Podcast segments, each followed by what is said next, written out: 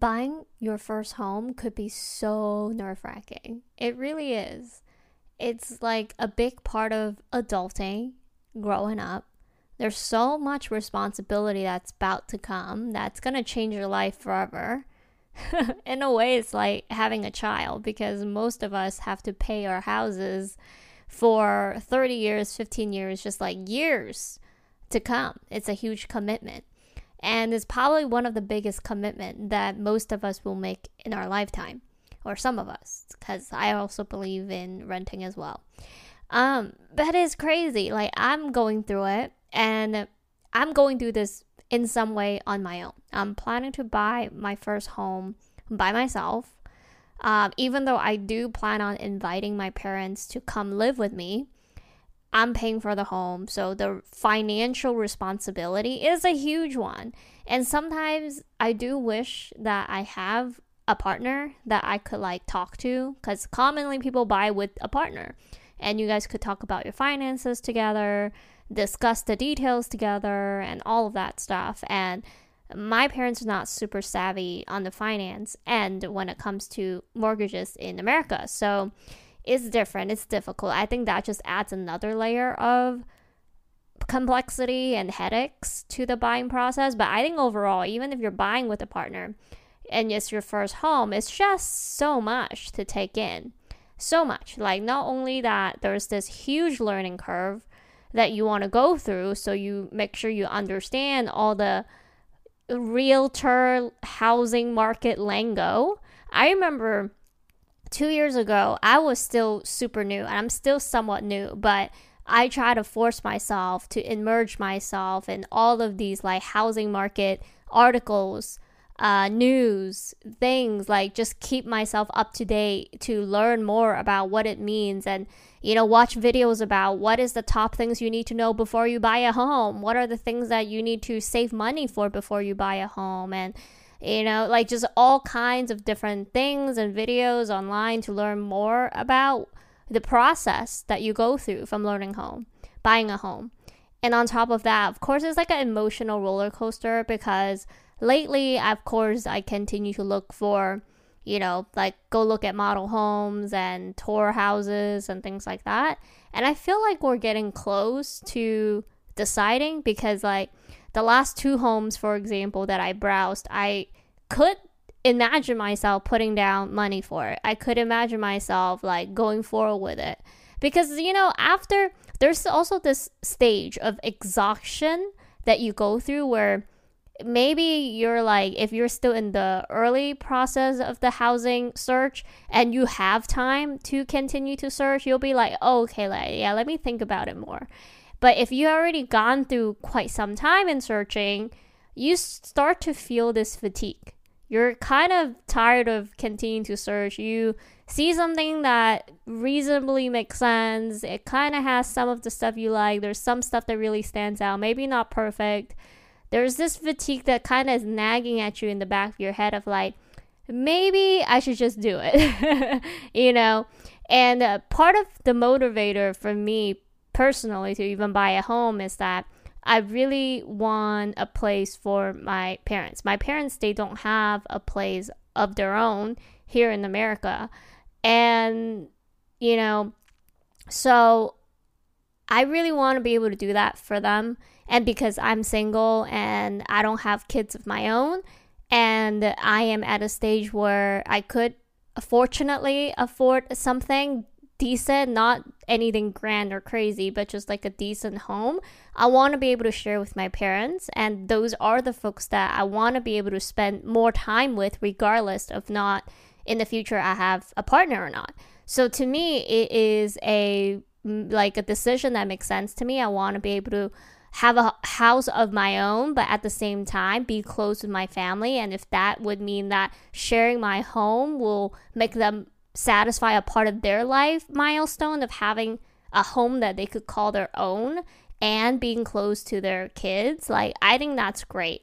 And that's probably one of my biggest motivator of even wanting to and pushing myself to do it sooner rather than later, because you know, I think everyone buying a home have their own different reasons. Like, you probably have either a family of your own, or you're about to start a family of your own, or it could be you're like me, right? You're independent, but yet you want to, you know, go through that stage of your life to own an asset like a house.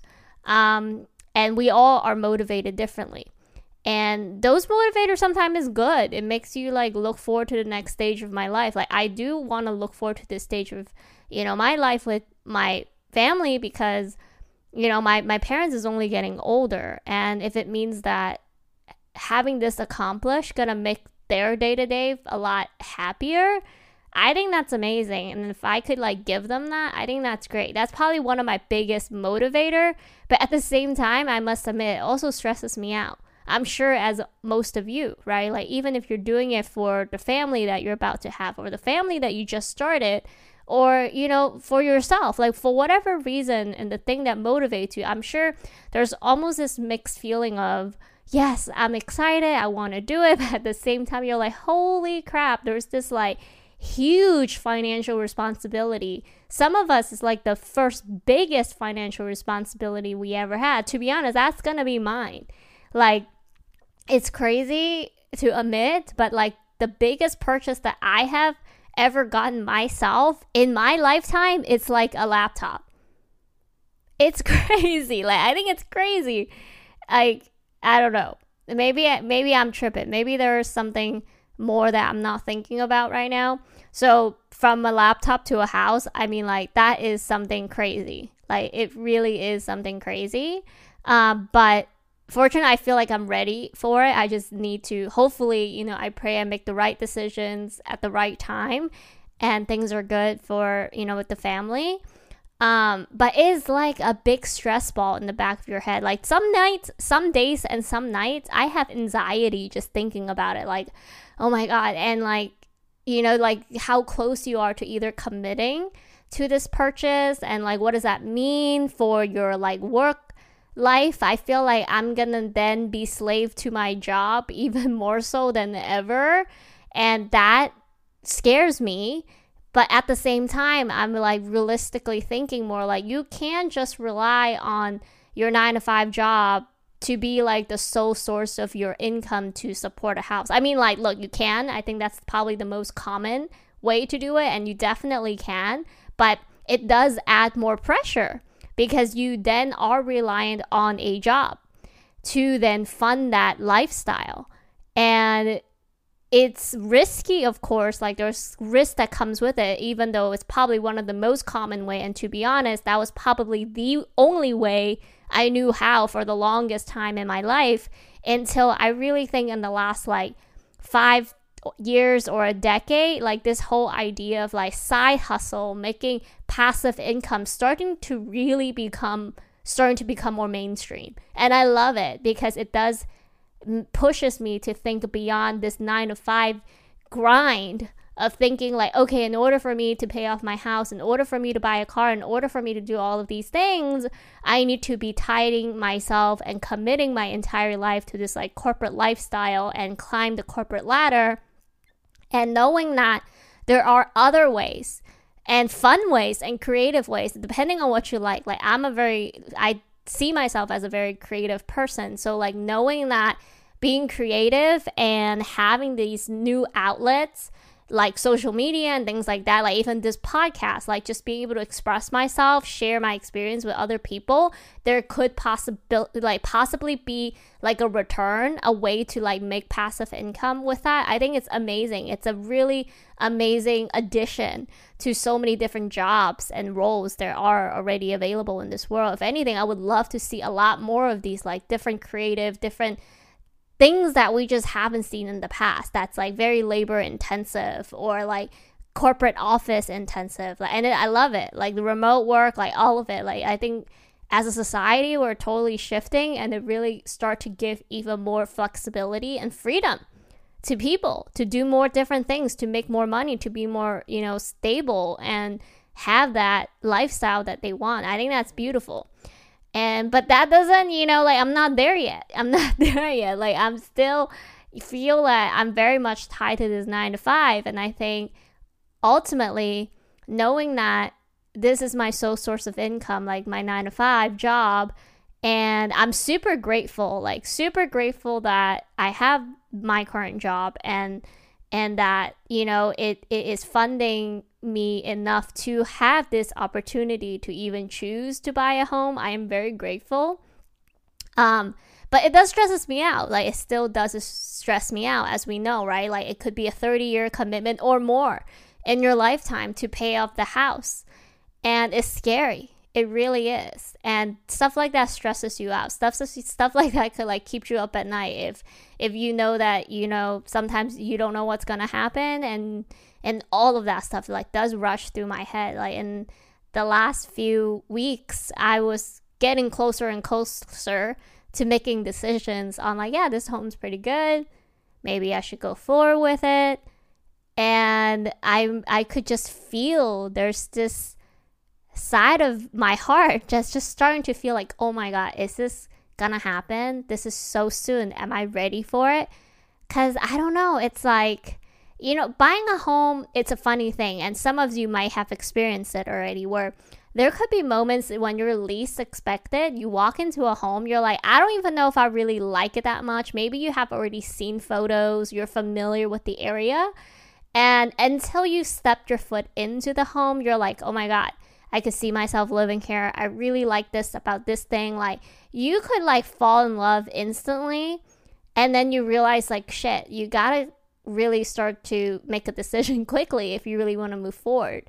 And I remember just feeling that a little bit more, and it scares me a little bit, because it's like, holy shit, like, it's one way to kind of imagine yourself, like, yeah, like, when the day comes, I'm gonna go for it, and it's gonna be like this. And it's another when you're, like, at the moments where you're like, oh shit, like, should I make this decision, like, right now? Is this it, you know? And you then think about all these things, like, what does it mean afterwards when I commit? Like, what if this don't go right? What if this, you know, like, all of these things just rush through your head, and it could be crazy. And it could be a lot, especially, like, when you feel like you don't have people to talk to. And I hope you do. I hope that if you're buying with your partner, you're able to at least flush out all of the anxiety, all of the ups, all of the downs, all of your expectations together. But if you don't, like, I feel you. Like, it is crazy. Like, a lot of us, I think millennials, we sometimes don't feel our age. Like, even though I'm 34, I still feel like I'm 25 sometimes. And to think about, like, oh my god, I'm about to put, you know, $1 million down for this house or more, and this and that. It's just like, oh my god, is that my life? Is that me? Am I ready for this? I don't know how to handle, you know? It's just crazy, like, all of this doubt. But then when you, like, calm down, you breathe, and you just think about the world. And by the way, the freaking world is just crazy. Like, I don't know if we're just, like, older, hopefully wiser now to, like, realize, like, wow, a lot of shit's happening around the world. And I'm talking about, like, natural disaster. And look, I get it. Many years and decades ago, there are a bunch of also crazy natural disasters. But you can't deny, like, lately, I feel like around the world, there's so many of this, like, wow, this flood hasn't happened 100 years ago. Oh, that, you know, crazy, you know, tornado hasn't happened another 80 years ago. It's like, there's a lot of huge, big natural disaster events that have been happening. And it, like, it makes it, you know, like, even more anxiety adding. And at the same time, like, I can't lie, it's like a reminder of, like, yo, life is not promised tomorrow. Like, you don't really know what's gonna happen. So, like, treasure life, live to the fullest, and make sure you are making everything count. And as part of that thinking, it makes me think about, like, look, it depends, again, like, what you enjoy in your life. Like, if you have the money, if you could support a lifestyle that you enjoy, like, should you, you know, save too much? I don't know. Like, there's a part of me that, like, look, I believe in saving. I'm a firm believer, but to an extent, if that makes sense. Like, I'm not the person that saves, like, 90% of what I make and just spend 10% really frugally, because there are certain things in life that I truly do enjoy that costs money, like food, for example. Like, food, like, getting takeout or going out to eat, I know it's not for everybody. And I know that food tasting and all of that stuff, it's not a priority for some people. And I completely respect that. For me, I truly enjoy eating. Like, it's part of like happiness in life. And I don't know, I love it. And it's something that I would love to be able to spend money on if I have it. So those things are great. Like, I'm less a believer of like name brands now. Like, I don't really care about name brand purses, name brand clothes, things like that. It's like, if it's great quality, even if there's no logo on it, I think that's great. Like, so those stuff I start to care less. But I think overall, it's like it like thinking about, or not even thinking about, but just realizing of like, shit, there's a lot of shit happening in the world, and I don't know, it just makes me sometimes, not to say I want to be careless with my money, but I do want to maximize my experience with my money, if that makes sense. Like, experiences that actually matters to me, and not experiences that I want to do just to like then show to other people what I have. Like, it's not experiences that relates to impressing other people or doing things because I want to like fit in. Like, none of that stuff. It's like, has to be true, kind of like truly happiness, even if like no one else will ever know about it, only you feel it or something. Like, you know, I think that is what it also makes me think about, because this whole idea of like purchasing your first home, there's a part of you probably then, you know, if you're ready to purchase your first home, you probably save decent amount of money, and it might be the very first time that you have ever saved that much amount of money in your life. And so there's a part of you like, oh shit, like, am I ready to just like let it go? Because a lot of us, I think, if you're ready to buy a home and you save decent amount, that's probably gonna be like the biggest purchase, right? The biggest amount of money that you have ever spent in your life. And you question yourself like, oh shit, like, should I really spend it like this? Am I ready to spend it like this? Is this the right way to spend it like this? And then you think about the world, right? Then you're like, maybe it is. You know, again, like, depending on how much you care about buying a home and what does a home mean to you and your family and your life and everything.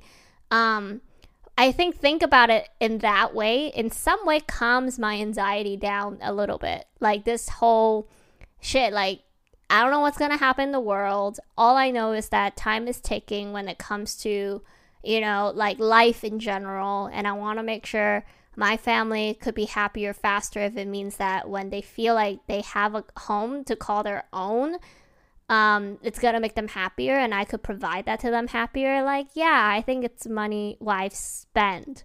And again, given the shit around the world of just crazy things, like, I don't know, like, maybe, like, what, like, I think the worst scenario for me is, like, if anything were to freaking happen and I don't even have the time to spend the money that I have right now, like, that will be so sad, right? Of course, like, hope, you know, nothing like that ever happened.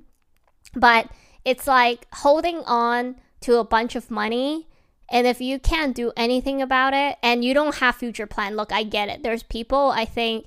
Like, look, there's a really respectable people like Warren Buffett and Elon Musk, and even like Steve Jobs, I think, did care about money, even though he lived in a really minimal lifestyle. But there are people, like, very wealthy people out there that doesn't care about money for the sake of money, like luxury and lifestyle. Like, they don't care about those stuff. They have a bunch of money, like Warren Buffett. Like, he still eats McDonald's for breakfast every day, and he talks about how he lives still very fully, and he, like, they're completely fine with it. There's not about like a billionaire lifestyle that they're really into, not like Jeff Bezos. You know, like, he lived like he's rich, and he is rich, you know, and he enjoys it. I think that's great. You know, but it's just, it's not for everybody. I think it just depends on what you care about. And then that's totally cool. Like, if living in a luxury house and spending money like crazy doesn't give you the happiness, even if you're rich, like, why do it? Right? Like, if collecting wealth and then being able to help people, like donate to people and help and charity and make a difference in life, and that is what makes you happy. That's freaking amazing, you know? That's great. Like, love it. And then again, it's just like you have to ask yourself, like, what is it worth it for you? Because I also kind of also seen people where they're very wealthy, you know, like wealthy, and they're very frugal, but in a way of like too, like, and I say this only because if I know they enjoy certain things in life that do cost money, but they still choose not to do it, and they don't, and I can't say they don't, but it seems like they don't have a bigger reason. For example, bigger reason could be like your kids, your the kids for the future, right? Where maybe you're not spending it on yourself, even though to you it's like a very guilty pleasure. Like, yeah, I would love to spend this on a luxury, like, trip or something that you like, but instead you're like, no, I'd rather save that money so that my kids and my grandkids could have like a easier path in life, so, you know, they could use the money. I think that's still a really good use case of saving and what have you. But let's say you have like no kids, like, let's say no kids, no family, no nothing that could even inherit your money, and they're not spending that money to help any other things in the world, like no charity, no donation, no nothing, and you're living really frugally every single day, even though you do find certain things pleasurable, like food or travel or things like that. And then you die, all of that money just go back to the government, and you're not even a big believer in the government and the money that they spent. Like, I think that could be a waste of money. Like, if you just live your life collecting wealth and you don't spend that wealth wisely, that could be a problem, I think. Like, that could be not a good use of your energy and your money. I don't know. That's just my opinion. I think about this because I also feel like I work way too hard sometimes. And yes, as much as I'm proud of making the money that I do, at the same time, I also tell myself and question myself, like, so freaking what? Like, I make this money, not like I'm living like in the lifestyle that I feel like I could. I'm not spending money like I for good reason, because I'm saving for a home, but until I buy the home, until I make that into reality, I could keep saving and saving and saving. Like, I keep saving for another year, 2 years, 3 years. And honestly, if I save another 5 years, I probably could just pay the house off, like, in cash. Not saying I would, but, like, you know what I mean? But time is money, money is time, right? Like, 5 years could be a lot of time, like, for my family. You know, 5 years, I don't know what's going to happen. So I don't know. There's a part of me that do value time more than saving money, for example. So I don't know, like, all of these things, all of these thinking, like, help calms me down and give me, I guess, somewhat reason of like why I should not be so scared to go forward with it. Like, if you have the money, that is, right? Like, do you have it and you're just afraid because it's very new. It is a huge responsibility, but you have your reasons, you know, to go with it. And honestly, if I had a partner, I think these are kind of stuff that I would talk about, like my worries, but also what motivates me and why I think this is the right decision, why it makes me nervous, you know, all of these things. So I hope that you're also going through that, even if it means that you don't have a partner or someone to talk about these things with. Like, talk about it with yourself. That's what I'm doing now, in a way, you know? Like, talk with it with yourself, write it in a journal. And honestly, even if you're, like, working with retail, like your realtor, or like friends of like, or your loan officer, like, those people sometimes could be very nice and they talk to you, and you could ask them about certain use case situations. I don't know, just, okay, maybe, I don't know, I haven't met that many useful realtor, to be honest, but you know, I think that I have met very nice loan officers, though, that really walk you through the steps and teach you, what does this mean, what does that mean, and spend like hours with you on the phone just to kind of get you up to speed. So there are really, knowledgeable and really nice and kind people out there that I think really is trying to help people, especially first-time home buyer. So try not to be afraid to ask questions. Like, if you're not good at asking questions, try to pre-prepare your questions ahead of time. And if you don't know what to ask, and I highly recommend you to also do research like online on like what are the things you need to know before you buy a home. For example, what to expect when you're buying your first home. What are the things that could potentially go wrong, when you buy your first home? Or what are the things that, is going to cost money when you purchase your first home, aside from just the home itself, because there will be other additional costs that you might not be aware of, right? So like research, go online, type in Google, just like find out more about, home purchasing process as much as you can, what people regret doing, like top things people regret after buying their first home, for example, like search about these things, learn about these things, hear others people's perspective. And I always recommend listen to multiple sources, multiple perspective, because you could then form your own, like the best one that you can based on all of the different information that you can get. And because like there's not one size fits all, there's not one experience, one person, one expert that could tell you all. Like you really want to hear all of the different perspective, trying to find your own, right, like answers in different ways. And that I could tell you has been helpful for me, even though I'm super new and I'm trying to learn everything as I go. And I do ask questions, like I try to even ask the hard questions. Like even just today, earlier, I called to learn more about the place that I saw.